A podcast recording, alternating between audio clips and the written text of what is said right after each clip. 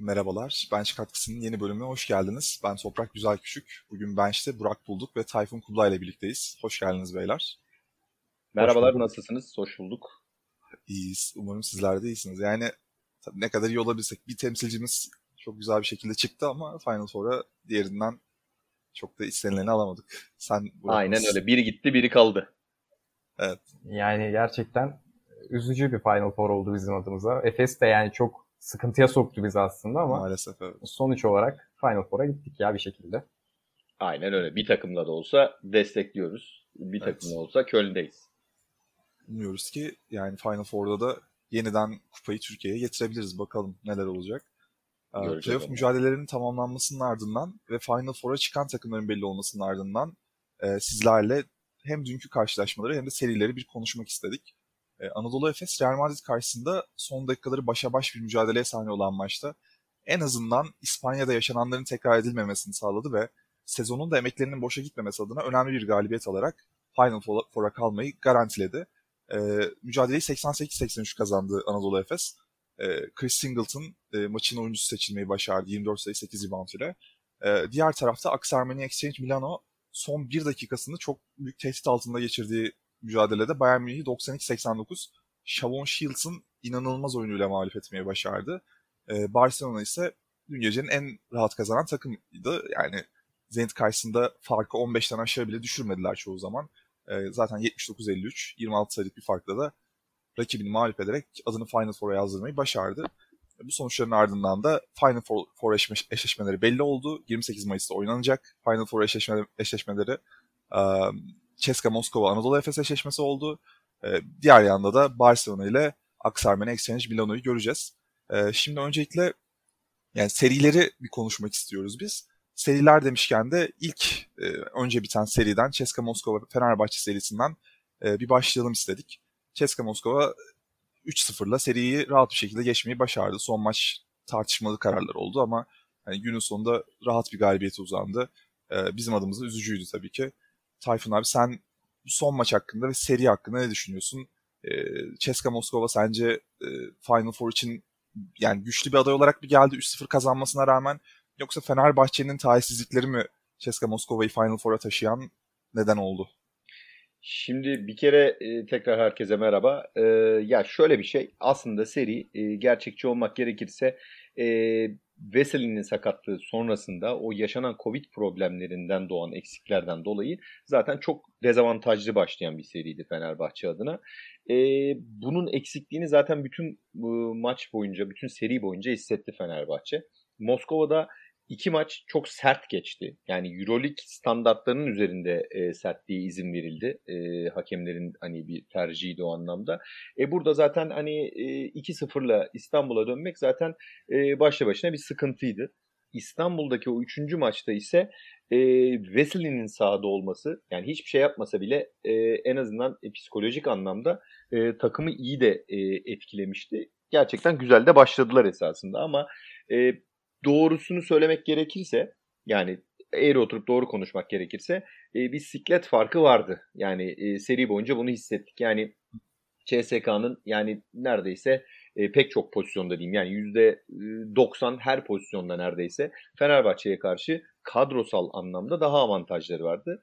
Bir de bunun üzerine tabii oyuncular da hani ekstra bir e, güzel oynadılar diyeyim. Özellikle Will Clyburn'u e, bu seride hani bayağı iyi gördüm ben. Yani beklediğimden daha fazla katkı e, verdi öyle söyleyeyim yani o anlamda. E, ve onların da eksikleri olmasına rağmen işte Mike James, e, Militinov gibi bunları pek hissetmedikleri bir seriyle maalesef hani e, temsilcimizi elediler. E, üçüncü maç özelinde konuşursak hani bir önceki şeyde biraz konuşmuştuk çünkü değinmiştik hani bu ilk iki maça. E, üçüncü maç e, özelinde e, açıkçası iyi başlayan bir Fenerbahçe gördük. E, Vesili'nin takıma katkısının çok yüksek olduğu bir e, Fenerbahçe gördük. E, ve her şey de iyi gidiyordu. Ta ki o ikinci çeyreğe kadar. İkinci çeyrekte bir şekilde hani böyle e, arabanın hani böyle kontağını çevirip e, kapatmış gibi Fenerbahçe bir anda durdu. Ya da bilmiyorum hani e, belki de öbür açıdan baktığınızda CSK bir şekilde Fenerbahçe'ye çözüm buldu da diyebiliriz. E, ikinci çeyrekten başlayan hani o türbülans e, diyeyim hani o karmaşa diyeyim e, Fenerbahçe'yi kötü etkiledi. E, üçüncü çeyreğin başında da zaten hani e, hakikaten bence skandal hani iki kararla e, Yan Vesli'nin hani oyun dışı kalmasıyla da hani tabiri caizse kolu kanadı kırıldı Fenerbahçe'nin. E, yine de bence seri boyunca Fenerbahçe'nin hani e, oldukça iyi mücadele ettiğini düşünüyorum. Hani mücadele anlamında hiçbir e, hani eksiği olmadığını düşünüyorum. Ama e, dediğim gibi bir doğru eğri oturup doğru konuşmak gerekirse de bir e, kadro kalitesi vardı. Bir kalite farkı vardı o anlamda. Özellikle kritik anlarda daha çok silah vardı CSK'nın devreye girebilecek. E bunları da kullandılar ve temsilcimizi maalesef 3-0'la elediler. E, Burak sana söz atmadan önce şunu söyleyeceğim. Dün e, ya biz bu podcast'i 5 Mayıs çarşamba günü çekiyoruz. Dün bir Fenerbahçe Galatasaray mücadelesi oynandı ligde. E, ya şöyle baktığımızda işte skorer isimlere Geraldi e, yani inanılmaz bir performans sergiledi. İşte 29 sayı. 29 sayı çok ilginç geldi bize. E, ondan sonra Kenan Sipahi çok iyi oynadı. Melih Mahmutoğlu %50 üçlükle yanılmıyorsam oynuyordu maçın sonunda. E, inanılmaz böyle Fenerbahçe'den skor katkısı veren e, yan parçalar çıktı. Şimdi serinin son maçına bakıyorum Burak. E, Ceraldi 4 dakika süre aldı. Kenan 5 dakika. E, Danilo Bartel 13 dakika yalnızca. Ahmet'e süre vermeye çalıştı koç Erdemcan 11 dakika ile. Ki onun da bir sakatlığı vardı. Yani aşırı rahat olmadığı da belliydi gibi biraz. Bel sakatlığı. Evet bel sakatlığı da çok evet. kritik yani. Çok etkiler oyuncuyu. Uzun ee, oyuncuların özellikle en büyük kabuslarından bir tanesi. Kesinlikle. E, Queen de 11 dakika süre aldı. Lorenzo Brown da 11 dakika süre aldı. E, Fenerbahçe 5 oyuncunun etrafında oynadı ama yani çok etkili olmayı başaramadı. Guduric'i özellikle oyuna katamadık. Sen neler düşünüyorsun bu konu hakkında? Yani şimdi öncelikle dünkü maçla tabii Euroleague çeyrek finali playoff'undaki maçı bir tutmak çok zor. Çünkü Celal Eddi'yi, Melih Mahmutoğlu'nu ya da Kenan Sipahi'yi sahada tutmak çeyrek finalde Euroleague playoff'larında zor. Çünkü onların getirdiği şeylerin üzerine yani onların götürdüğü şeylerin üzerine çok fazla gidebiliyor karşı takımlar. Edi'nin savunma sıkıntılarını hepimiz biliyoruz geldiği günden beri ve zaten o arenada e, çok zor şut bulabiliyor. Karşı takımlar da gayet iyi savunma yapıyorlar. E, bir de ona pozisyon hazırlayamadığın zaman Edi sana direkt olarak eksi yazıyor hanene. Melih Mahmutoğlu e, bundan önce denendiği zamanlarda o beklenen katkıyı verememişti zaten hiçbir zaman. E, yani sahada sadece gezinen bir oyuncu gibi gözüktü maçların genelinde. Ondan beklediğimiz o üst üste üst üste bazı maçlarda geçtiğimiz sezonlarda bizi taşıyan oyuncu oluyordu. Yani birkaç maçta gerçekten çıkıp kopartıyordu maçı. Hı. Ama bu sene hiç o performansa gelmedi bile. Yani hiç oralarda gözükmedi. Lorenzo Brown'dan seri içinde vazgeçtik zaten. Rusya'daki iki maçtan sonra vazgeçtik. Ki e, hepimiz saç baş yolduk yani Lorenzo Brown yüzünden. E, bilmiyorum rotasyon çok daraldı son maç itibariyle. E, sakatlıklar da var. Yani Ahmet'in dediğin gibi işte bel sakatlığı var. E, Veseli çok zor döndü zaten. Zor yetişti. Tam performansla oynaması mümkün değil. Guduric iki maç çok fazla oynadı. O diri kalamaz zaten. Ee, yani çok umutsuz olabileceğimiz bir maçtı ama oradaki performans bizi çok umutlandırmıştı. Ama CSK da burada hiç izin vermedi bize. E, ikinci çeyrekten itibaren aldılar götürdüler yani. Hakem kararları falan tartışılabilir ama burada ikinci çeyrekten itibaren oyunu bize dikte eden bir CSK Moskova vardı. O yüzden ben çok hakemler e, konusuna yani girmek istemiyorum bu Rus lobi, lobisi 6 senedir, 7 senedir, İspanya lobisi hep vardı ama biz bir şekilde onu aşmaya Abi başarıyoruz. Kaç 6-7 sene, 14 senedir adamlar Final Four'a giriyorlar. Yani ben diyorum ki yani CSK girecekse koyalım onu bir ayıralım kenara. Diğer takım Final Four için mücadele etsin. Bu ne ya? Yani her takım ve 14 sene üst üste bunu ya bilmiyorum yani hakemlerin çok büyük etkisi var. Ben de katılıyorum. Girmemek lazım tabii hakemlere ama yani o Vesili'nin yani 5 faal yaptı Vesili. 5'inden bir tanesi bile savunma faali değildi. Yani bu bile zaten evet. her şeyi açıklıyor zaten yani. Ya tabii ki orası öyle ama dediğim gibi yani ortaya koyduğumuz mücadeleyi bence hakemler üzerinden tabii, dinlemememiz gerekiyor. Yani sonuç olarak CSK da çok iyi oynamadı. Bize çok iyi izlerini göstermedi. Belki o yüzden bu kadar yakınıyoruz bu konu hakkında. Yani gerçekten eleyebileceğimiz bir takım. Bize e, sezonu bitiren Fenerbahçe Beko CSK Moskova'yı şu CSK Moskova'yı eleyecek potansiyeldeydi. Ama işte o sakatlıklar, işte Covid, özellikle Igor Kokoşkov'un da olmaması. Yani şimdi Kesinlikle. birazdan Anadolu Efes serisine geleceğiz. Ee, Pablo Lasso'nun İspanya'da nasıl bir taktik izleyip Efes iki maçta da e, sürklese yani, ettiğini diyelim, şaşırttığını diyelim. diyelim. Aynen öyle. Yani şaşırttılar. E, son 5 dakikada eli ayağı tutmuyordu Efes'te oyuncuların. Çünkü ne yapacaklarını bilmiyorlardı o süre boyunca. E, böyle bir katkıyı kenardan da alamadığınız zaman CSKA Moskova'da kötü bir takım değil sonuç olarak. Çıkıp vurdular yani. Ya ben Aynen de öyle. Tayfun abi sana şunu soracaktım. Şimdi CSKA Moskova'ya da baktığımızda yani inanın tamam Fenerbahçe'yi ikinci ve üçüncü çeyrekte gerçekten sağda sağdan sildi diyebiliriz yani. Öyle bir oyun sergilediler evet. ama e, bir bakıyoruz ama bunu yaparken sadece 3 tane oyuncuları oynamış. Iffe Lundberg, Johannes Voigtman ve Bill Clyburn. Zaten bu üç oyuncunun dışında çift tanelere ulaşan başka oyuncusu bile yok. Yani bunun Doğru. dışında çok inanılmaz katkı veren oyuncuları da yok bu arada. Yani asist anlamında, rebound anlamında. Sadece bu üç oyuncunun etrafında devam eden bir oyun var. Yani ya ki... aslında haklısın. Ee, ben pat diye girdim konuya birden kusura bakma yok, ama yok. yani 3 oyuncu etrafında dönen bir CSK gördük ama zaten e, o 3 oyuncu bizim hani zayıf e, tarafa e, domine edebilecek 3 oyuncu. Zaten o 3 oyuncunun biraz hani e, gaza basması e, Fenerbahçe'nin o anlamda e, frene basmasına veya mecburen e, durmasına sebep oldu. O anlamda haklısın ama mesela ilk maçta da hiç beklemediğimiz işte o konuştuk ya hani e, şaibeli bir şekilde sakat listesinde olan mesela Daniel Hackett'ın muhteşem bir performansını evet. gördük. Bu üçüncü maçta olmadı ama hem ikinci hem üçüncü maçta e, Semen Antonov'un e, sürpriz şutlarını gördük. E, yine e, Tornike Şengelya'nın hani sayıya gitmeyip hani asist ve reboundu daha çok hani e, kullandığı bir şey Aynen. gördük. E, ama yani şöyle söyleyeyim yani Efes'in çok büyük şansı var CSK karşısında katılıyorum. Ama CSK Fenerbahçe'ye oynadığı gibi sadece 3 oyuncu üzerinden oynamayacaktır Efes'e karşı. O yüzden hani orada belki bir e, farklı bir oyun anlayışı tahmin ediyorum. Hani e, izleyeceklerdir. En azından onu kurgulayacaklardır aynı Real Madrid'in yaptığı gibi. Ama yani maalesef yani 3 oyuncu e, Fenerbahçe'yi elemeye yetti diyebiliriz. Acı ama gerçek. Maalesef öyle oldu. Ya ben de hani e, şöyle baktığımda Ceska'nın kadrosuna ya Şengelya'yı, Kurbanov'u, e, işte hani Semen Antonov biraz tartışılır. En azından son maçta evet. çok süre almadı. Daniel Hackett'ı böyle e, birazcık göz ardı edilebileceğini düşünüyorum bu isimlerin. Darren Hilliard'ın o da çok öyle şütör gibi görünüyor ama pek atabildiği çok ya nadir yani. Işte bir tek savunmada hani e, evet. katkıyı daha çok veriyorlar. Yani şutu koyduğu zaman da o ballı kaymak oluyor üstüne Hı. yani şut isabeti bulduklarında. Fener, Fenerbahçe'nin buradaki sıkıntısı dediğin gibi senin de e, ya bu üç oyuncunun karşısına çıkacak adamı bulmakta zorlanmasıydı. Özellikle yani Johannes Voigtman'ın dış atış işte e, özelliği var. Ahmet oynadığında ya da işte e, yani orada Bartel oynadığında çıktıklarında mesela hep sorun yaşadık. Dışarı Aynen çıkmaya öyle. çalıştıklarında yani Ahmet'in son maçtaki performansının üzerinden söylüyorum. İlk iki maçta yoktu ama hı hı. E, ya bir Veseli olsa, Veseli'nin hızlı ayakları olsa en azından çabuk ayaklarıyla işte çıksa, geri dönse, el uzatsa, kolunu işte kaldırsa, şuta izin vermese daha farklı bir Voigtman bile görebilirdik orada yani.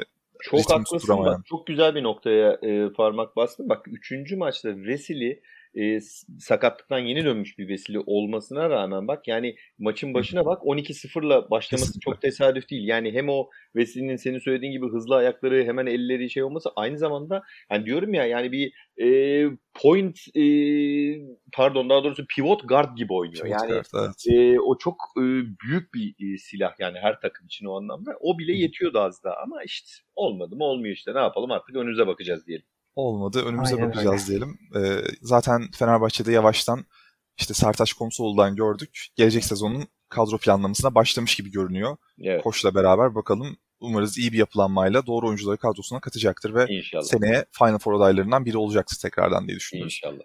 Ee, şimdi diğer temsilcimize Anadolu Efes'e geçelim. Anadolu Efes ya 88-83 e, diğer maçlar gibi zor oldu. Son iki maç kadar zor oldu. Ama oldu bir şekilde Final Four yolunu tekrardan bulmayı başardı. Üç, son 3 sezonda ikinci kere Ergin Ataman ve öğrencileri yaklaşık aynı kadro çerçevesinde. Yani bir Alec Peters geldi gitti. Birkaç değişiklik oldu ama aynı kadroyu koruyarak Final Four görmeyi başardı. Geçen sezonda bildiğiniz gibi zaten e, şanssız bir şekilde iptal edilmişti. E, Euroleague evet. e, Final Four'ları, işte playoff'ları daha doğrusu.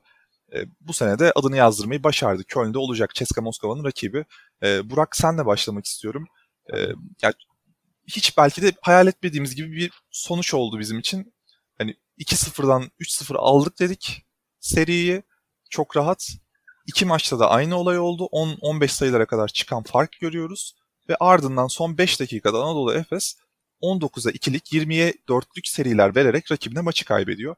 Bugün de aynı korkuyla, dün de aynı korkuyla e, benzer duyguları yaşadık ama işte Simon ve Plyce'ın ekstra atışları, Chris Singleton'ın muazzam oyunuyla galip gelmeyi başardık.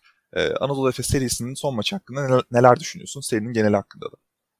Şimdi serinin genelinden başlayacak olursak gerçekten pembe bir tabloyla gitmiştik biz İspanya'ya. Böyle üçüncü maçı alırız rahat rahat. Final Four'a gideriz. Rakibimizi bekleriz düşüncesindeydik. Ama o, orada Lasso bize bir sürpriz yaptı. Gerçekten e, Lasso İspanya'da Ergin Ataman'a ko- coaching bakımından üstünlük sağladığını düşünüyorum. E, bizi şaşırttılar onlar. Gerçi az önce de söyledik zaten. İşte Osman Garuba'nın sürekli kısaları karşılaması, yaptıkları alan savunması, e, bizim sürekli buna bireysel çözüm aramamız, bir türlü takım olarak istenilen reaksiyonu veremememiz, alan savunmasına karşı hücum edemememiz gibi faktörlerden dolayı e, bizi son çeyreğe kadar uyutup son çeyrekte de bir yumruk attılar ve o yumruğu attıklarında biz geri dönecek süreyi bulamadık. Oyuna tekrar girebilecek süreyi bulamadık. Oyuna geri dönebileceğimizi 17-0 e, başlayan maçta görmüştük aslında. Eğer süremiz olsa zaten oyuna bir şekilde Anadolu Efes kalitesiyle dönebiliyor. Ancak e, maçın sonunda yediğin zaman o yumruğu tekrar kalkamıyorsun ayağa. E, bizi böyle uyuta uyuta iki kez yendiler. Hadi ilkine tamamım da ikincisi gerçekten büyük skandal. Yani aynı aynı şekilde iki maç vermememiz gerekiyordu. Bu Efes adına çok büyük sorgulanması gereken bir olay. Beşinci maç e, senaryosu tam olarak aynı değil. Yani başa başa oynadı iki takım. Farklar hiçbir zaman çok açık olmadı.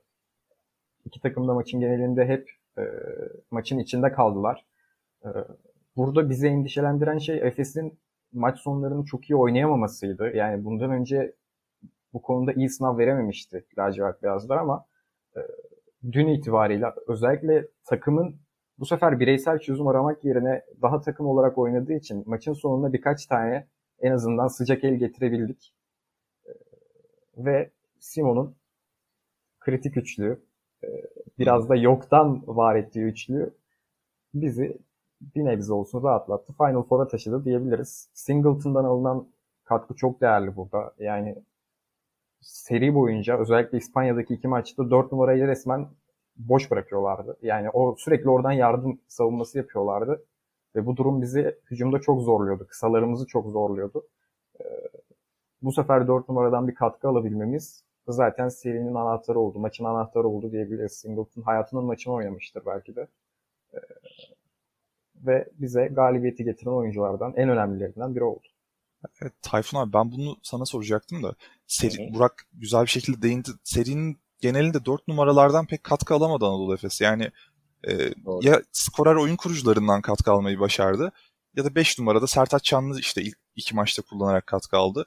Ne Adrian Muerman'dan ne işte hani James Anderson'da forvet olarak düşünüyorum. 3-4 oynayabiliyor, doğru, savunabiliyor doğru, öyle sayabiliriz. Simon 3 numara uzun olarak sayalım hadi yine yani skorer oyun kurucudan ziyade işte mesela her maçta çok aşırı iyiydi demek mümkün değil. Yani skor katkısı Kesinlikle. olarak iyiydi ama e, yani kendi standartlarının altındaydı belki de baktığımızda. E, Chris Singleton da öyleydi keza. Dün 37 dakika süre aldı. 26 sayı, 8 rebound. inanılmaz bir performans. Kesinlikle. Ki Boba 5 sayıda kalmış. Larkin 10 sayıda. Anadolu Efes takım olmayı mı öğrendi dünkü maçta? Yoksa hani biraz da şansa böyle bir oyuncunun çıkmasıyla mı kazandı? Sen ne düşünüyorsun? Şimdi benim e, buradaki düşüncem aslında şöyle. Önce şu tespiti yapayım başlamadan önce. Hatırlarsanız o geçen sene yarım kalan sezondan önceki sezon Efes'in Final Four'a e, kaldığı Fenerbahçe ile beraber daha sonra finale çıktığı e, o sezonda e, Efes'i taşıyan kimdi derseniz tamam herkes Larkin falan diyecektir belki ama büyük bir ihtimalle de pek çok kişi de Moerman'dan bahsedecek. Moerman, yani evet. o kadar çok hani uzun sakatlığı varken işte Dunstan'ın sakatlığı, işte diğer e, oyunculardan katkının gelmemesi neredeyse tek uzun olarak bütün sezon oynadı. Böyle tam biyonik adam gibiydi ve ondan sonra o e, performansıyla Final Four finaline kadar getirdi takımı. Hatta e, lig finalinde de aynı şekilde aynı evet. performansını sürdürerek de Fenerbahçe karşısında da e, büyük bir e, X faktör oldu o anlamda. Şimdi bu seneye bakıyorsunuz. Geçen sene de biraz var. Tamam sonra sakatlı oldu. Geçen sene geç döndü vesaire. Bunların hepsine katılıyorum. Ama Moerman sahada yok. Yani bu Hı. sezon neredeyse Moerman'dan katkı alınan maç sayısı 2'yi geçmez. Yani o kadar e, kötü bir durum. Bunun e, bir avantajı ne oldu? Sertaç Şanlı'nın ön plana çıkması oldu. E, bunlar tabii X faktörlerdi. Ben şimdi senin sorunu şöyle toparlayayım. Hep iddia ettiğim bir şey var. Bunu e, diğer bazı e, yorumcular da e, söylüyordur belki. Ama hani ben bu programda da bu podcast'te de birkaç kere değindim. Efes'in dört tane topa çok üst düzey yön veren oyuncusu var. Bu dördünün aynı anda kötü oynama olasılığı çok zor. Demiştim. İşte e, üçüncü ve dördüncü maçta dördü beraber kötü oynayarak zaten maçı kaybettiler. Ama orada çok güzel bir tespit yaptınız siz. E, Efes asla bir takım gibi üçüncü ve dördüncü maçlarda oynamadı. Hep oyun zora girince 10-12 sayıyı e, yakaladıktan sonra hani e, skoru koruma e, çabasına girdi. Bunun da etkisiyle e, karşı tarafta Real Madrid çok tecrübeli bir takım. İşte 36 yaşında Rudy Fernandez, 34 yaşında e, Sergio Llull bunlar kan kokusu almış. Hani piranalar gibi yani. Hani o durduğunu anladığı anda saldırmaya başlıyorlar zaten. Direkt yüklenmeye, direkt atak etmeye, hücum etmeye başlıyorlar. E, bunun en azından çözümünü bir şekilde yarım yamalak da olsa 5. maçta bulmuş gibi görünüyor Efes. Bu büyük bir avantaj.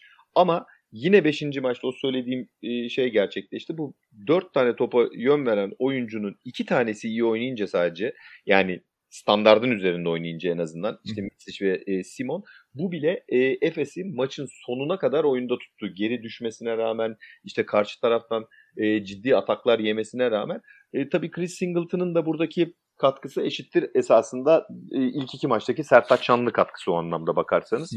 E, onun 26 sayısı 8 rebound dediğim bir tanesi ama Simon kadar onun o çektiği o bir rebound var ya o 8 reboundın 8. Evet. rebound en önemli Kesinlikle. reboundtu zaten. O Final Four'u getirdi zaten.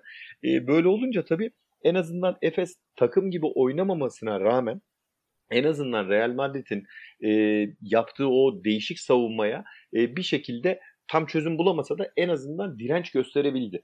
Bu da onları Final Four'a taşıdı. O anlamda baktığınızda bu Final Four için Efes açısından güzel bir avantaj oldu. Maç zora gidildiğinde en azından e, neler yapabileceklerini veya nelerle karşılaşabileceklerini test edebilecekleri güzel bir şey oldu. E, periyot oldu. Yine o iki sene önceki şeyi de hatırlarsanız e, yine Final Four'a kalma e, serisinde Barcelona ile oynamıştı. Yine onları da 3-2 e, geçmişti ve oradan finale gelmişti. Belki şimdi Real Madrid'de 3-2 geçerek e, finale belki finalden sonra da bir e, kupa e, sahipliğine kadar gidecek bir yoldur inşallah da öyle olur. Umuyoruz ki öyle olur. Yani şunu soracaktım bir de e, Burak Hı-hı. mesela bu konuda fikirlerini almak isterim. Senin şimdi Trey Tompkins'le Tavares, Walter Tavares yani Real Madrid'in üstün olarak işte son 5 dakikada geriden gelip kazandığı maçlarda yoklardı. Sakatlıkları vardı iki oyuncunun da. E, bu maçta geri döndüler. İlk iki maçta onlar oynarken Sertaç Çanlı'nın inanılmaz bir oyunu görüyorduk. İşte Boba öne çıkıyordu, Mitsic öne çıkıyordu. Halbuki aslında düşündüğümüzde Real Madrid'in rotasyonunu daralttı bu iki oyuncunun olmaması ama Real Madrid aksine daha iyi oynamaya başladı. Ee, İspanya'da inanılmaz bir mücadele ortaya koyarak maçı kazanmaya başladı ve hani şey de değildi bu. İşte herkesten eşit sayıda katkı alıyoruz gibi bir şey de değildi. Rudy Fernandez ve Sergio Llull ikilisi öne çıkarak maçları aldı aslında Garuba ile birlikte. E, şimdi bu ikili döndü. E, bakıyoruz 18 dakika Trey Tompkins süre almış. E, işte Walter Tavares'e bakıyorum ondan sonra 22 dakika süre almış. Oyundan atılana kadar da hani fena işler yapmadı Real Madrid açısından bakılınca. bu ikilinin olmadığı dönemde daha mı iyi oynuyordu Real Madrid? Yani neden böyle bir zora girdiler? Rotasyon daralması neden Real Madrid'i öne çıkarttı bir anda aslında? Şimdi aslında daha iyi oynamıyorlar ama bize daha ters gelen bir oyunu oynadıkları için e, bize karşı çok sorun yarattılar. Bir defa çok mobil bir takım oluyorlar. Tavares olmadığı zaman. Tavares'in getirdiği çok şey var tamam ama savunmada da e, eğer onu dışarı doğru çıkartırsanız Tavares'in etkinliği çok düşüyor. Yani Sertaç da gerçekten Tavares'in e, panzehiri gibi. Yani onun oynadığı pick and pop'lardan zaten oynaya, oynama ihtimali, oynama potansiyeli olan pick and pop'lardan bu serinin e, değerlendirmesini yaparken bahsetmiştik. E, yani Sertaç Tavares'i çok bozan bir oyuncu aslında hücum anlamında bizim adımıza. E, o olmayınca Garuba ve Tayus ikilisi oynadı genelde İspanya'daki maçlarda ve bu ikili gerçekten çok mobiller. E, Garuba özellikle kısaların karşısında çok rahat kalıyor. Aynen. Ee, bütün ikili oyunları değişerek savundular zaten. Biz de sürekli Garuba'nın üstüne hücum ettik anlayamadığımız bir şekilde e, iki maç boyunca. Yani orada da bir, biraz işi bireyselliğe döktük. Ee, Real Madrid'in zaten böyle dar yani genelde büyük takımlar dar rotasyona gittikleri zaman böyle serilerde kurtuluş yolunu bulabiliyorlar. Bu Ergin Ataman'ın da taktiğidir zaten. Ee, yani mesela dünkü maçta Moerman sadece 3 dakika sahada kaldı. Çünkü Singleton müthiş bir oyun oynadı. Ee, onu Ergen Ataman birini bulduğu zaman onu sonuna hmm. kadar oynatır. Anderson da öyle oynatmadı keza. Aynen. Aynen Anderson da hiç girmedi oyuna. Yani 36-37 dakika oynadı Singleton diye hatırlıyorum. Ee, yani onlar da aslında bu taktikle oynamışlardı. Ama Tavares ve Tompkins döndüğü zaman 5. maç özelinde e, onları da kenarda taktik olarak tutman çok zor. Yani eğer kaybedersen bunun bir açıklamasını yapmak zorundasın. evet. Bu riski de Pablo Lasso almak istememiş olabilir. E, bizim açımızda iyi bir durum oldu bence. Tavares'in de oynaması, Tompkins'in de oynaması. Tompkins yine şutlarını falan soktu. Orası ayrı konu. Ama e, genel toplama baktığımızda biz bize avantaj getiren bir olay olduğunu düşünüyorum bu ikilinin değişerek oynaması 5 numarada. Hı. Tayfun abi sana sözü şöyle bırakayım. Trey Tompkins'le alakalı bu programda daha önce konuşmuştuk. Ee, en temiz oynayan Real Madrid'in oyuncusu. Şutlarını çok güzel atıyor. Hani sahada Aynen işine öyle. bakıyor falan. Ee, dün de aslında fark 10 sayıya çıkmıştı bir ara Anadolu Efes lehine. Trey Tompkins aynı köşeden yani aynı forvetten e, sağ forvetten yanılmıyorsam iki kere Doğru, üstü üçlük atarak e, maçı çevirmişti. Tekrardan maçın içine sokmuştur Real Madrid'i. E, son dakikalara baktığımızda Trey Tompkins'i kullanmayı tercih etmedi Pablo Lasso. E, bu yani bir karşı hamle miydi yoksa güvenmedi mi? Hani ya bir yandan da bakıyorum Sergio Llull 9 tane üçlük denedi sonda. Hani dördünü falan herhalde son 2 dakika içerisinde denedi. Hiç gerek var mıydı acaba? Yani Real Madrid e, zaten iyi oynayan bir oyunu vardı. Geri dönmüştü. E, niye bozdu bunu? Diye bakıyorum ama tabii bizim için iyi oldu tabii onu düşündüğümüzde. Ya aslında bakarsan e, şimdi Trey Tompkins'i dediğin gibi daha önce konuşmuştuk. E, yani yine %50 ile 6'da 3 üçlükte oynadı. Son dakikalarda oyunda olmamasının sebebi bence biraz e, Lasso'nun yaptığı bir e, taktik e, hamlesiydi. Çünkü e, dikkat edersen onun oyunda kaldığı sürelerde e, Ergen Ataman doğru bir tercihle hep Trey Tompkins üzerinden yani Trey Tompkins'in adamı üzerinden e, hücumu oynamaya en azından hücumu başlatmaya çalıştı. Bunu yaptığı her pozisyonda da genelde e, sayıyla döndü. Ya işte basket faal oldu şey oldu. Larkin bile devreye girdi yani düşün yani e, Trey Tompkins karşısında kaldığında e, o gerçi 10 sayı attı sadece ama yani o e, potaya atak ederek e, aldığı faallerin e, 4 yok iki faal aldı. Bir tanesi iki tanesini de e, Tompkins karşısında aldı. Evet, e, bunun etkisiyle biraz hani e, Sergio Llull'un e, şutlarıyla hani skor üstünlüğünü almaya oynamış olabilir. E, ben doğru buluyorum ama ben olsam hani tabii Pablo Lasso değiliz tabii ama e, baktığımız zaman hani ben Trey Tompkins'in oyunda kalması gerektiğini düşünenlerdenim. Trey Tompkins oyunda olsaydı daha farklı bir şey olabilirdi. Özellikle hani e, biraz önce söyledik hani 3. ve 4. maçlarda e, özellikle Tavares'in olmaması e, Efes açısından bir avantaj gibi görünmesine rağmen işte o hareketli Burak'ın söylediği gibi işte hem Garuba'nın hem e, Tyson oyunu bir anda hani sudan çıkmış balığa çevirdi Ergin Ataman'ı bir anda. Yani o savunma hamlesine ya da o hücum stratejisine bir türlü şey bulamadılar. E, bu maçta da e, keza aynı şekilde yani toplam reboundlarda bir şekilde hani e, şey yapamadık, çözüm bulamadık. Yani hep ikinci, Hı. üçüncü e, ataklardan hep e, sayı buldu Real Madrid.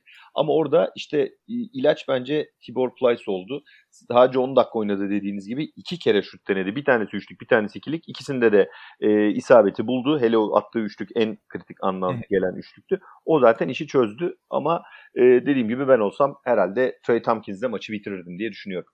Evet, dün maçın kırılma anlarından biri de sen az önce değindin. Reboundlardı yine. E, serinin diğer önceki iki maçında da olduğu gibi. Anadolu Efes e, akşamın genelde 28 toplamda 28 rebound alırken Real Madrid 34 rebound aldı ve e, şöyle baktığımızda Anadolu Efes yalnızca 5 hücum rebound almış. E, Real Madrid 12 tane hücum rebound almayı başarmış. Aynen öyle. O da zaten her şeyin e, özeti evet. oluyor bir anlamda. Ya bir de hani siz de, siz de hatırlıyorsunuzdur muhtemelen e, her rebound alışlarında bir üçlük tehdidi oluştu ve Laprovitola yanılmıyorsam evet, iki kere yani. e, aynen üçlükle e, atağı sonlandırmayı başardı o reboundların ardından. Hem de Ya yine gerçekten- senin söylediğin gibi sağ forvetten. Yani orada ne Aynen. varsa sağ forvet Evet, sağ var. forvet. Oraya oraya bir şekilde bir önlem alamadı Ergin Ataman. O az daha çok pahalıya mal oluyor. O- Oraya bir ek de Abalde falan da yaptı. Yani Tabii tabii. Evet, evet. sürekli üçlük yedik. Sürekli üçlük olarak Hep sol forvetten e, üçlükler kaçtı. Kesinlikle. Hep sağ forvetten isabet buldular. Çok ilginçti yani. Aynen. Ya sol forvetten ben bir iki kere geldiklerini hatırlıyorum. Onda mecburiyetten Rudy Fernandez oradan oynamayı seviyor diye. Aynen. Hani o elini orada topu Solu- soluna, Soluna vuruyor. Aynen öyle. Aynen. oldu. Oradan atıyordu yani. Onun dışında gerçekten e, hep aynı senaryoyla basketleri yedik. Yani Ergin Ataman ş- tabii buraya gelene kadar çok büyük işler başardı takımıyla. 3 sene içerisinde diyoruz. Bu sezon genelinde de aynı şekilde ama gerçekten işte Buran dediği gibi Pablo Lasso e, ya outclass denir ya gerçekten Ergin Ataman'ı böyle dışına Vallahi out coach etti yani kesinlikle. Out coach etti kesinlikle. E, Yani maalesef bunu söylemek zorundayız ki e, şu elindeki kısıtlı kadroyla Real Madrid'in iki tane oyuncusunu kaybetmiş. Bir tane oyuncusunu da sakatlık yüzünden kaybetmiş. Yani çok önemli bir Artı oyuncusu. yaşlarını da düşün abi çok şey değil Evet. yani bak 36 yaşında Rudy Fernandez yaptığı savunma gayretini görüyorsun. 34 yaşında Sergio Llull Hı hı. kaç kere iki tane çok ciddi sakatlıktan dönmüş bir adamdan bahsediyorsun. 17'lik e, Vučkević ile oynadı 3. 4. maçları onlardan da katkı aldı. 21'lik e, Alberto e, pardon şey Alosen e, Alosen. 26'lık e, Alberto Abel de bu sene takıma katılmış. E, bayağı defa, ödeyerek aynen. almışlar ilk defa oynuyor. İnanılmaz iş yaptı bence de. Ya, Ya- zaten şeyde sosyal medyada falan görüyorum. İşte e, Lasso'yu çok abartıyorsunuz. Elindeki kadro hiç öyle azımsanacak bir kadro değil falan diyenler var. İsim olarak azımsanacak bir kadro değil ama bu oyuncuların hiçbiri prime döneminde değiller. Yani Yok bunlar yok. 5 sene önce olsa mesela Rudy Fernandez ya da Sergio Llull'ün hali 5 sene önceki gibi olsa tabii ki yani çok e, bireysel çözümlere çok yatkın bir takım karşımızda olabilirdi. Ama e, yani İspanya'da özellikle ilk yarı, ma- maçın ilk yarılarında Real Madrid'in hücumunu belirleyen oyuncu J.C. Carroll oluyordu ya. Perdeden adam sürekli perdeden çıkıyordu. Sürekli Larkin'i koşturuyordu. Yani e, bu kadar Ya- kısıtlı bir aslında malzeme var elinde. J.C. Carroll'ın o perde çıkışlarına mahkum bir takım vardı İspanya'da karşımızda. şeye Ona ne rağmen diyorsun? vuramadık yumruğu. e, 41 yaşındaki Felipe Reyes oynattı. Ondan bile katkı aldı adam ya. Evet. Daha ötesi var mı yani? Abi Reyes ayrı bir konu. Oraya hiç girmeyelim. Re- Re- Reyes yıllarca canımızı okuyan adamdır tabii. O e, klasik İspanyol hareketleriyle Allah'ım ya Rabbim yani. Reyes 45 olsa da katkı verir abi. 50 olsa da verir. Yani Tabii o o Çok o farklı. e, o bel altı oyunuyla 50 yaşına kadar oynar o. Doğru diyorsun. tabii abi klas geçici değildir abi. Ama bununki farklı bir klas. İspanyol hani böyle bel altı klası diyelim ona. yani Ya e, maalesef Real Madrid'in de öyle bir kültürü var yani hala aynı oyuncularla devam ediyor. E, Felipe Reyes artık hadi emekli olsun da e, gitse diye bakıyoruz ama muhtemelen coaching ekibine falan katılır Lasso'nun. Tabii tabii aynı. Da- daha da başımıza iş açar yani. a- aynı şeylere bench'ten devam abi. Aynen. Bench'ten devam eder Fark yani etmez yani. Doğru söylüyorsun. Gerçekten ya. E, bunun dışında baktığımda hani e, şunu e, söylemek isterim. Serbest atışlarda %90'la 18 e, isabet bulmayı başardı Anadolu Efes. 20 atışta. E, normalde aslında Türk takımlarının serbest atış problemleri vardır. Ee, bilmez miyim? genelde- Milli takımda bile var ya. Cedi Evet, evet. kaçırdığı Amerika maçını hatırlasana. Çok korkarız yani. Aynen. Doğuş'un kaçırdığı da vardı. Aynı şekilde Cedi'nin de vardı o maçta. E, yine ben hani e, kişisel olarak böyle baktığımda korktuğum bir alandır bu her maçtan önce. Derim ki yani bir en azından 3 tane kaçarsa kaçsın da hadi tamam. E, ya ideali o çünkü. E, çok iyi bir yüzde yakalamayı başardı Anadolu Efes. %90 inanılmaz çünkü. Kesinlikle. E, Real Madrid de %92 ile atmış hani baktığımızda. Maçın içinde tutan şeylerden biriydi. Çünkü sürekli içeri kat etmeye çalıştık bir ara. Mitsic ile Larkin'le faul almaya başladık. Singleton'a yapılan fauller vardı. E, ya buradan en iyi şekilde kurtulmamızı sağlayan istatistiklerden biri oldu diye düşünüyorum. Ee, katılıyorum. Hatta bir e, dinleyicilerimiz belki hani kaçırmışlardır diye e, söylüyorum. E, üçüncü periyottaydı yanılmıyorsam. E, Hı. aynı hücumda 3 kere e, faal yaptılar ve e, 6 dakika kala 4 e, faal hakları doldu ve ondan sonra hep biz çizgiye gittik. Yani o anlamda o Evet, evet. atışların kaçmaması gerçekten e, maçı çok net bir şekilde içinde tuttu Efes. Çok değerli Ve evet. üçüncü çeyreğin geneli de bu arada bizim Larkin oyuna sokmaya çabalarımızın olduğu, e, Kesinlikle. ısrarla Larkin üzerinden oynadığımız ve hücumun gerçekten çok durağan olduğu dakikalarda o dakikalarda faal çizgisine gitmek gerçekten çok rahatlattı takım. Ergin Ataman'da öyle bir e, olay var. Yani bir oyuncusu çok başaramayınca bir şeyleri yani üzerine gitmesini istiyor. Zorlamasını ve başarmasını istiyor ama ya başka bir koç olsa herhalde Larkin'i ilk 10 dakika gördükten sonra sahada tutmazdı dün diye düşünüyorum e, yaptıklarından sonra. Ya yani kesin NBA'de tutulmazdı da hani işte bu ha. dediğin gibi hani bunu Final Four'u da düşünerek biraz da e, o oyuncuyu kazanmaya çalışıyor. Ya tabii bu arada Larkin ben çok kötü oynadı gibi bakıyorum ama şeyi de unutmamak lazım. E, 4 tane savunmacı roundu vardı. İki tanesi falan önemliydi böyle. En azından oyun kurucu tabii olarak ki. oraya girip karıştırması işimize yaradı bizim. E, asistlerde de tabii 4 tane asisti vardı günün sonunda. Ya tabii kötü derken bile belli bir standardı yakalayan bir oyuncu. 14'te verimlilik puanıyla mücadele etti. E, ee, senin kötü dediğin Larkin'in ismini Larkin değil de mesela atıyorum Fenerbahçe'de atıyorum Melih Mahmut oldu desek ne kadar güzel oynadı falan diyeceğim. Aynen aynen kesinlikle öyle. Ee, ya Anadolu Efes'te bu şekilde kapatmış olalım. Final Four'da başarılar dileyelim Anadolu Efes'e. Başarılar ee, vallahi inşallah. E, finale inşallah. finalden sonra da kupaya doğru uzanan bir yolculuklar olur.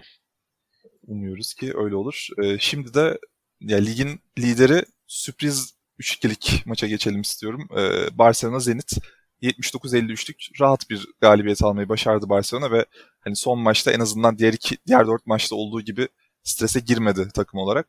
Ya bunda hani Pau Gasol'ün bile katkısının olması 17 dakikalık bir süreyle 4 blok inanılmaz geliyor. Ya 4 blok evet, adam yuh evet. yani. Başka 3 top çalma 4 blok abi 3 top çalma 4 blok evet. Aynen öyle valla. Ya 16 verimlilik puanıyla mücadele etti ve takımının en verimli oyuncusuydu maçın sonunda. Hem hani, en yaşlı hem en verimli oyuncusuydu. Evet evet. Ya çok çok ilginç gerçekten. Normalde 3 dakika falan süre alıyordu. Ee, herhalde yani Yaskevicius e, şey istedi muhtemelen. Başlarında bir abi bulunsun, bir büyük bulunsun da e, çocuklar bunlar, sorun yaşamasını bunların, istedi. Aynen bunların başında e, düzgün bir adam olmadığı zaman saçmalıyor bu takım. Gel sen bu Gasol oyuna gir falan dedi herhalde. Gerçekten öyle oldu. Ya e, şimdi Burak sana şöyle söz atayım. E, ya Barcelona galibiyeti almayı başardı. Ama yani yine tatmin eden bir Barcelona galibiyeti olmadı. Ligin genelinde olduğu gibi 80 sayının altında kalmış. Tamam rakibini 53 sayıda tutmayı başarmış ama bunda rakibinin 3 sayı çizgisinin gerisinden oynadığı inanılmaz kötü akşamı katmamız gerekiyor yani söylememiz gerekiyor en azından. Ya Barcelona finale çıkabilir mi? Final Four'da Barcelona'dan neler beklemeliyiz? Seri genelinde Barcelona nasıldı sence? Şimdi öncelikle ben bu konuya girmeden önce Euroleague yönetimine e, büyük saygılarımı sunuyorum. Abi iki çağrı geliyor, neden... çağrı. yani, iki maç neden aynı saatte? Yani 15 dakika var aralarında neden ya? Ben Doğru. Ben daha çok bir, Bayern Münih... Bir gün önceye çeksen daha güzel olur değil mi yani? Aynı ben, gün niye koymak ne saçma. Ben yani. Bayern Münih Milano serisini izlemeyi tercih ettim abi. Bu maçı Tabii. çok az izledim. Çünkü neden? Çünkü daha önce Barcelona izlediğim zaman gerçekten bana hiç keyif veren bir takım keyif gözükmüyordu abi. Hiç hiç keyif almıyordum ya. Zenit Sen yine tamam. kibarlaştırdın. izlediğin zaman üstümüzü başımızı parçalıyorduk sıkıntıdan yani.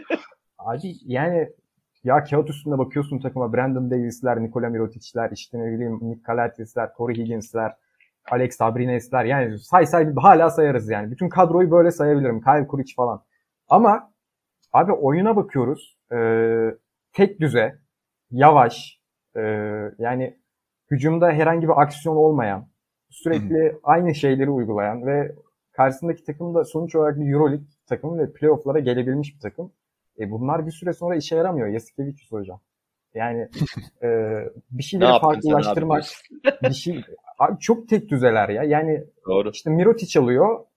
Zaten genelde 5-6 saniye kala atıyor. Sektiriyor, sektiriyor. Crossover yapıyor uzun kollarıyla.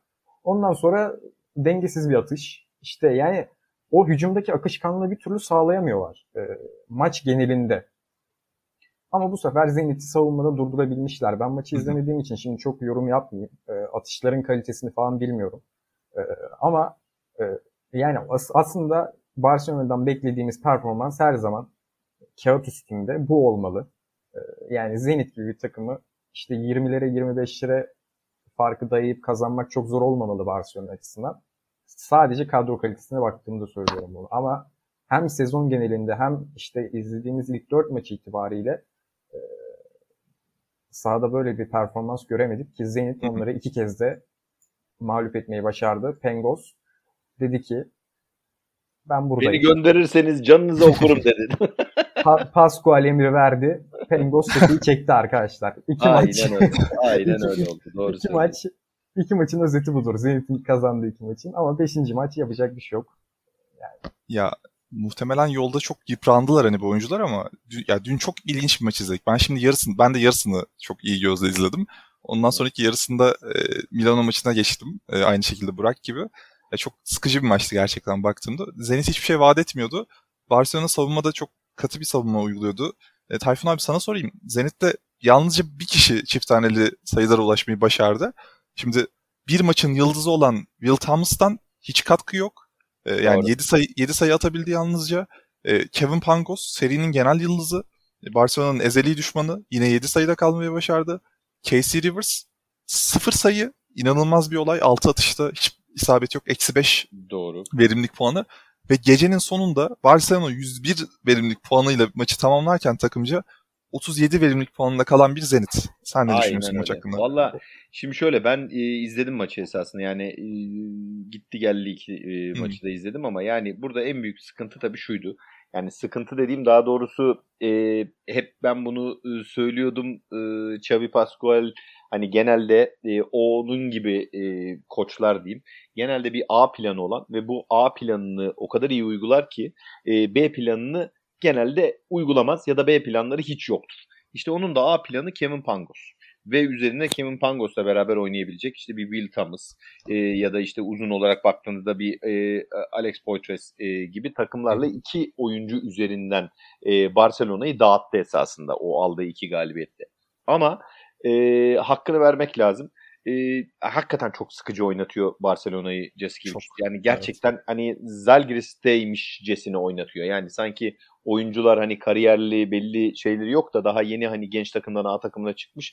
o yüzden e, full hani disiplin altında bir diktatörlük altında böyle e, iplerini hep sıkı sıkı tutarak hani oynatıyor. O yüzden de tabii çok e, kötü bir performans sergiliyor. Ama bu maçta e, Yasikevicius en azından e, Kevin Pangos'un savunmasında sınıfı geçti. Yani Hı. çok e, iyi savundurdu onu. Yani o 7 sayıda e, kalmasının sebebi oydu esasında. E, kötü atışlara e, zorladı e, Pangos'u. Buna rağmen 10 asist yaptı bak e, Pangos. Hı. Ama o 10 asist çok rahat 20 asistlere gidebilirdi. Yani çok büyük hani özellikle e, Zubkov'un e, hatta biraz da Tarık Black'in hani o pozisyonları geç almasından dolayı e, Will Thomas'ın biraz önce dediğin gibi oyunun içerisine doğru düz girmemesinden dolayı en azından 5 ila 6 asiste gitti yolda yani öyle söyleyeyim. Ama e, daha önceden kazandığı her maçta Kevin Pangos'un minimum 15 sayı ve üzerinde bir e, sayı katkısı vardı. E, bu sayı azalınca zaten hep e, konuştuk burada da. E, Zenit çok yüksek skor atabilen bir takım değil. Genelde 70'lerde e, maçları bitiriyorlar. E, işte İspanya'da e, uzatmaya giden maç bile normal süresi 66-66 bitti ya. Dalga geçer gibi yani. Hani bu neredeyse e, bizim hani U14 maçlarında falan gençlerin maçlarındaki skor geldi yani. E, o yüzden o e, normal karşılamak lazım. Bir taraftan skor vanasını kapattığın zaman Maalesef e, Zenit sadece savunmayla ayakta kalabiliyor. İşte o savunmayı yapabilecek olanlardan işte e, Tarık Black'ler, Alex Poitres'lar ya da Will Thomas'lar da biraz böyle geride kalınca e, böyle bir sonuç çıkıyor. Yine başta daha önce bu programda konuştuğumuz için söylüyorum. E, Ponitka ben çok sevmem oyuncuyu ama Ponitka'nın olmaması işte o e, şeyin e, çeşitliliğini Çeşitlilik azaldı abi. E, çeşitliliğini azalttı. O da tabii bir nevi hani tek yönlü bir takıma e, dönüştürdü Hı. onu. E, işte normal hani e, Yasikevicius da hani standart bir coaching e, yaparak hani biraz savunmayı sıkı tuttuğu zaman da işte böyle 20'li farklar oluştu. Geçen e, şeyde programda söylediğimiz cümleyi tekrar söylüyorum. Bence o her şeyin özeti. Barcelona e, veya Ciaskevicius için söyleyelim. Altında senin Ferrari var ama sen bu arabayı Murat 124 gibi kullanıyorsun. Maalesef böyle oynarsa da bence Milano karşısında çok fazla şansının olduğunu düşünmüyorum. Abi ben buraya bir şey eklemek istiyorum. Ee, Toprak dedi işte sana sözü atarken Zenit'in dünkü verimlilik puanı toplam olarak 37 dedi. Dün Chris Singleton'ın tek başına aldığı verimlilik puanı 38 bu arada. e işte. Bak çok güzel yakaladın işte. Daha ne olsun? Daha ne olsun yani?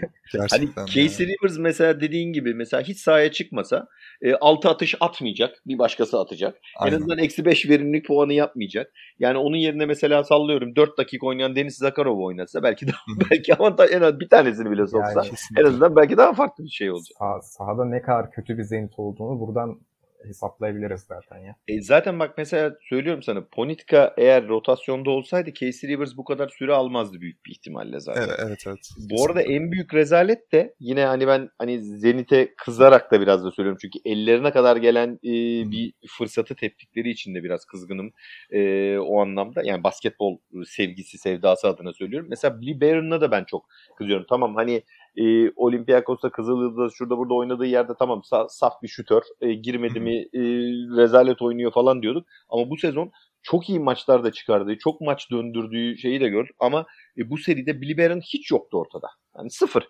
Yani herhangi bir adamı koysan yerine hani bilmiyorum çok daha fazla katkı alabilirdin diye düşünüyorum. Evet ben çok şey bekliyordum Damon'dan ama e, bu seri özelinde beni de yanılttı ya. Billy Barron'ın da hani şöyle bir dezavantajı var. E, fiziksel olarak böyle dışarıda tamam perimet, perimetrenin dışında çok iyi işler yapıyor ama içeri girmeye çalıştığında genelde işte bulileniyor hani böyle yıkıyorlar yere işte biraz dövüyorlar Abi, savunmada da öyle eksik diyorsun ama bak ama. mesela ben onda şuna katılmıyorum. Ee, mesela Kevin Pangos'un da fiziği öyle çok canavar bir fizik değil yani Billy e, civarında bir fiziği var. E, evet, yani o onun başka problemleri var bence. O kendini ben kardeşim şutörüm sadece şut atarım. hani adamın mottosu bu. Yani bir DNA'ları evet, böyle onun kodlanmış başka yok yani içeri girmiyor yani. Öyle bir komikliği var. O biraz da bir şey yaptı. Yani e, serinin bence ayak kırıklığı oldu. Olabilir. Ya ben böyle bir örnek verdim ama aynen senin de dediğin gibi Allen Iverson diye bir örnek var elimizde. Ee, Adam 1.76 ya. 1.76'lık evet, adam canını okuyordu ortalığın yani düşünürsen. Kesinlikle. Ee, şimdi de yavaştan son olarak yani son maçımıza Aksarmen Exchange Milano ve Bayern Münih maçına geçelim. Gecenin en ilginç maçlarından en ilginç sahnelerine böyle e, en kalp yani, krizi geçirtecek maçlarından biriydi yani. Kesinlikle. E, ya inanılmaz rahat bir maçtı aslında Milano için. E, ilk çeyrekte tamam başa baş giden bir mücadele vardı ama ikinci çeyrekten itibaren fark açıldı. Üçüncü çeyrekte iyice açıldı böyle dedik biz Milano maçı koparttı. Bayern Münih karşı koyamayacak belli ki. Son bir Sonra, dakikaya son kadar. Son bir dakikaya evet. Aynen. Son bir dakikada geri dönüş sağlandı. Abi. 39 dakika fark vardı ya gerçekten. Evet. Ya evet. bir de hani Shavon Shields öyle bir oyun oynuyordu ki şey diyorduk yani adam kariyer gecesini ortaya koyuyor. Herhalde buradan zaten maçın dönmesi gibi bir imkan da olamaz. 34 sayıyla zaten bitirdi maçı. 41 verimlilik puanı. Ama az daha o Shavon Shields e, maçı evet. batırıyordu. Yani o da ayrı mesele. Yani o hücum faalle beraber e, muhtemelen e, Rabbim sana geliyorum falan demiş olabilir yani. İnanılmaz korkunç bir maç sonu oynadı gerçekten her şeye rağmen. E, Tayfun abi sana şöyle söz atayım. Bayern Münih yine diğer iki maçta kaybettiği iki maçta da olduğu gibi verimlilik puanlarında rakibinin üstünde bitirdi maçı. Ama maçı skor anlamında geride tamamladı. Yine bir son saniye hücumunda yapılan büyük bir coaching hatası. Aynen öyle. Valla şimdi şöyle bir şey var. Bayern Münih'i nasıl tanımlarsınız diye herhangi birine sorsak Euroligi takip eden herhalde hep ikinci yarılardan itibaren oyuna hep e, asılması, geride de olsa her maçı e, kazanması. Hatta e, çekirge kaç kere daha sıçrayacak falan diye çoğu kez her hepimiz aramızda konuşmuşuzdur. Evet. Yine böyle bir maç izledik. Hakikaten ben hani biraz önce söylediğimiz gibi yani 39 dakika e, hakikaten Milano e, Shavon Shields önderliğinde hani işi bitiriyordu. E, ve tam maç bitiyor derken belki de hani o, o dakikada ya acaba şu Barcelona maçı ne olmuş diye e, televizyonu çevirenler ne oluyor lan falan diye tekrar geri dönmüşlerdir. O, o bir dakikada inanılmaz şeyler oldu. E, ama yani dediğin gibi e, en önemli sıkıntı bir kere oyuncuların acemilikleri ama ikinci de, daha büyük başarı diyeyim belki de e, o büyük bir hırs ve iştahla o topa e, atlayan bir e, Bayern Münih e, izledik. Onun sayesinde çok güzel ekmek çıkarttılar oradan. E, mesela hani çok kullanmaz ama hani Jalen Reynolds'ın e, bulduğu isabet, 3 sayılık isabet devamında e, pot altından topu çıkarırken kazanılan top Wade Baldwin'in e, kazanması falan derken bir anda e, yani çok inanılmaz bir e, geri dönüşe sahne oluyordu. E, coaching hatası valla bence e, en büyük şey anlamında söylüyorum. Yani sen coaching hatası diyerek hani Messina'yı mı kastettin orada çok e, anlamadım ama yani şey olarak söyleyeyim. Bence coaching hatası e, oraya kadar getirdikten sonra Trinchieri'nin bence en büyük coaching evet, hatası. Evet onu, onu evet, kastettim. Doğru, Aynen. doğru anladım. Wade, Wade Baldwin'e verdiği top son Abi, hücumda. Abi kere bak ben sana şöyle söyleyeyim. Wade Baldwin e, bu seride özellikle e, eşittir hmm. Lorenzo Brown gibi oynadı. Yani hani garip yani inişler çıkışlar böyle yani şey gibi yani uçurumlar çok büyüktü. Yani bu pozisyonda mesela sen e, tamam Karl Heinz var karşında şu olabilir. Sen e, sağ gösterip sol elinle içeriye drive etmiş olabilirsin. Aynen bir Shane Larkin gibi ama yani senin orada dümdüz adamın üzerine gidersen en basit ihtimalle hücum faal yaparsın. Allah'tan Karl Heinz zıpladı Kesinlikle. da hani orada bir e, şey oldu. Bir blok e, oldu. Yine bir şans geldi. Bilmem ne oldu. Paylaşılamayan top oldu. Ya yapılması gereken olay çok net. Sen içeri girdiğin zaman İstersen Paul Zipser'e ver, istersen Zan Şişko'ya ver. İşte ne bileyim hiç oynamayan e, şu şey var ya e, Flakadori diye bir oyuncuları var ya 5 dakika ona ver istersen. Kime verirsen ver. E, hatta istersen bana ver ben şut atayım yani. Normalde olması gereken o ama sen öyle yaparsan yani kazandığın veya kazanabileceğin bir oyunu resmen e, rakibin eline hediye etmiş oluyorsun. E, bu bence yani e, Trinchieri'ye yakışmayan bir coaching hatası oldu hakikaten. Kesinlikle. E, ya Burak hani baktığımızda bir de Vladimir Lucic bugün e, ya maçta çok geride kalan bir isimdi. İşte Jalen Reynolds skor anlamında takımını taşıdı. Wade Baldwin keza 17 sayı attı ama hani ya atmasa da olurdu falan tarzında biraz öyle bir oyun. Yani uçurumları çok fazla Tayfun abinin dediği gibi. E, inanılmaz bir ma- kötü maç sonu çıkarttı yine Bayern Münih ve bu ikinci kez meydana geliyor. Yani bir kere olsa tamam dersin 5 maçlık bir seride ama ikinci kez aynı hatayı yapan bir koç var ortada. Ne düşünüyorsun? Şimdi şöyle bir şey var. Asıl bence maçın sonunu kötü oynayan kesinlikle Milano'ydu. O, o başta yani Messina da böyle dona kaldı yani. Yaşananlara o da anlam veremedi bir süre. Çünkü o kadar saçma şeyler yaşanıyor ki yani e, elden top veriyorsun Wade Baldwin turnike atıyor. Hı. Bir saniyede iki sayı yiyorsun. Sonra hücum faal yapıyorsun. Topu yine karşıya veriyorsun. Bir şeyler oluyor yani sürekli sahada. Ve Messina da buna reaksiyon vermekte çok geç kaldı. Hatta vermedi bile. Molayı da Trinkieri aldı son hücumu için mesela. Hı hı. Ee, bu kadar deneyimli oyuncuların bunları yapması parke içinde bu sorunları çözememesi de ayrı bir konu. Yani takımda Rodriguez var, işte Shavon Shields var, Datome var. Ee, ama sen çözemiyorsun. Bu kadar basit hatalar yapıyorsun. Ee, ama işte bir hatayı daha büyük bir hata elimine etti diyelim. Trinkieri yani madem son topta sadece Wade Baldwin birebir oynayacak neden mola alıyorsun? Rakip takım bu kadar afallamışken vur bir yumruk daha gitsin yani. Zaten Wade Baldwin birebiri mola almadan da oynayabilirdi tabii sonuç tabii. olarak. Yani, yani oyun kurmasına top, gerek yoktu. Aynen topu verirsin Baldwin'e. Baldwin her şekilde birebir oynayabilir zaten. Oynayacaksa. Ee, ki bence kesinlikle yanlış tercihti. Baldwin seri genelinde de kötüydü zaten. Ee, kendini hiç iyi hissetmiyordu. Hı-hı seri içinde bence dağıldı da yani ilk 2-3 maçtan sonra kendisi de dağıldı bence. Özgüveni de biraz azaldı. Ee, Lucic'in performansını yani yorgunluğa da bağlayabiliriz. Ee, yani Abi bütün sezon çünkü, taşıdı takımı ya. Onun yani bir yerde kötü oynayacağı yani, belliydi yani. Bu maça denk Zaten sezon yani. içinde sakatlıklar falan da yaşamıştı o. Tabii. Onun sakatlığı da devam ediyor zaten. O, onun haricinde ee, yani ilk dört maçta üzerine binen yük çok fazlaydı. Jalen Reynolds çünkü çok iyi bir seri geçirmedi sonuç olarak. Son maçta iyi oynasa da Doğru. çok iyi değildi sezon seri boyunca. E, Lucic ve X Factor Zitzer ikilisi bayağı önemli iş yaptılar seri genelinde ama yetmedi diyelim. Zaten favori olarak Milano çıkmıştı.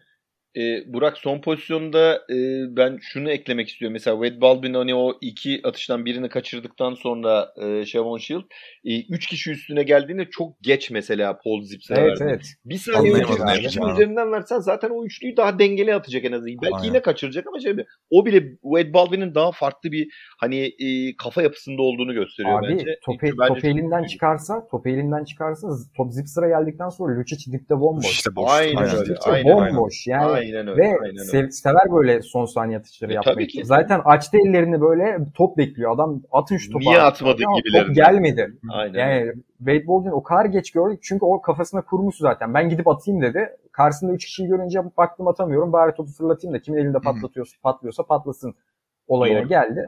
Zipster'da yani çok yani girmesi mucize olan bir atışa kaldı sonuç olarak. Ee, biraz işte Wade Baldwin'in dağılmışlığını gördük maç sonunda diyelim özellikle.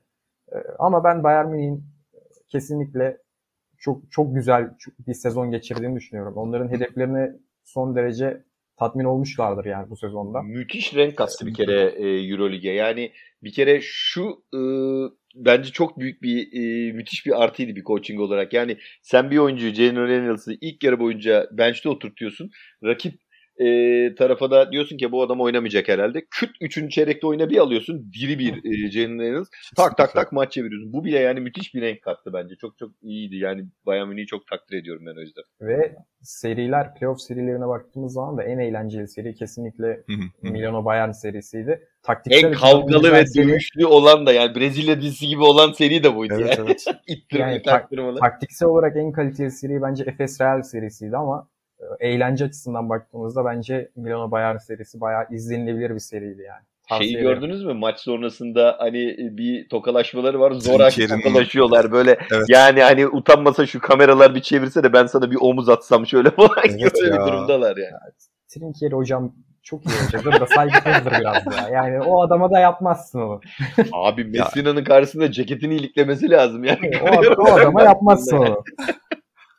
ya basketbolda trash talk da ama olması gerekiyor ya. Güzel Abi, yani. Trash talk olsun da yani olur, olur. koçlar trash talk yapmasın, oyuncular yapsın bari yani. Abi bırakalım parkedekilere bu işi ya. Yani sen koç olmuşsun, kaç yaşına gelmişsin. Messina ile atışıyorsun lan Messina adam. Hayır yani diyorum ya sana hani böyle e, mahallede kabadayılar yürür karşıdan karşıya geldiğinde sen bana niye baktın ben sana omuz attım falan gibi bir durum olacak. Öyle komikti ya. Vallahi cidden anlattığınız kadar keyifli bir seriydi. Ben de benim de en keyif aldığım seriydi. Hatta yani playofflarda en böyle kazanmasını istediğim takım da açık ara böyle Bayern Münih. Evet. Çok güzel bir hikaye. Çok da böyle hani saygılı bir oyununa geldiler. Koçları haricinde saygılı oyuncular böyle daha ya iyi şimdi oyuncular ona da böyle. çok demeyelim Lucic falan böyle çok saygılı oyuncular değil yani. Ya, ya. bu arada Barcelona'ya çok daha ters gelecek bir takımdı. Barcelona mutluluk evet, o da var. Milano'nun çıktığı için kendi karşılarına Milano'a geldiği için çok mutlulardır şu an. Ya bir tek şey olabilirdi. Bayern Münih hani daha dar kadroyla oynayan bir ve çok üzerine yük binen bir e, oyun sistemiyle geldikleri için. Final Four'da biraz hani e, tabiri caizse jort diyebilirlerdi yani. Abi Hı. arada çok süre var ya artık ben Doğru. Final Four'da şey bir ay var neredeyse. Yani böyle yıpranma payının falan olduğunu düşünmüyorum artık. Çok Doğru. yani bir ay var. Doğru. Hazırlanmak Doğru. için çok süreleri var. Ee, ben Bayern Münih'in özellikle böyle bir süreyi iyi, değer, iyi değerlendireceğini düşünüyordum. Çünkü Trinkeri böyle hedef maçlara da çok iyi hazırlanır. Evet tek maçı iyi oynar. cebinde birkaç tane planla gelir oraya ve seni çok şaşırtır yani. Ee, ama işte dediğimiz gibi Bayern Münih olmadı. Artık Messina'nın coachingine bakalım biraz da. biraz da Messina'yı görelim diyorsunuz. Messina için şey demiştim. E, San Antonio Spurs gibi oynatıyordu. Yani daha evet. e, böyle veteran e, takımı böyle ligin sonuna doğru hazırlıyor. San Antonio Spurs gibi işte tok bir anda ne olduğunu anlamadan finale çıkıp hop NBA şampiyonu olan takım gibi. İşte oradan aldığı e, phase de galiba Milano'yu da biraz öyle oynatıyor. Çok güzel saklıyor. Bu kadar hani yaşı geçkin bir kadroyu çok iyi bence bu seviyeye kadar iyi formda getirdi. Ya biz hep Bayern tarafından konuştuk ama onlar için de dediğin gibi tarafından bir, bir rüyaydı yani.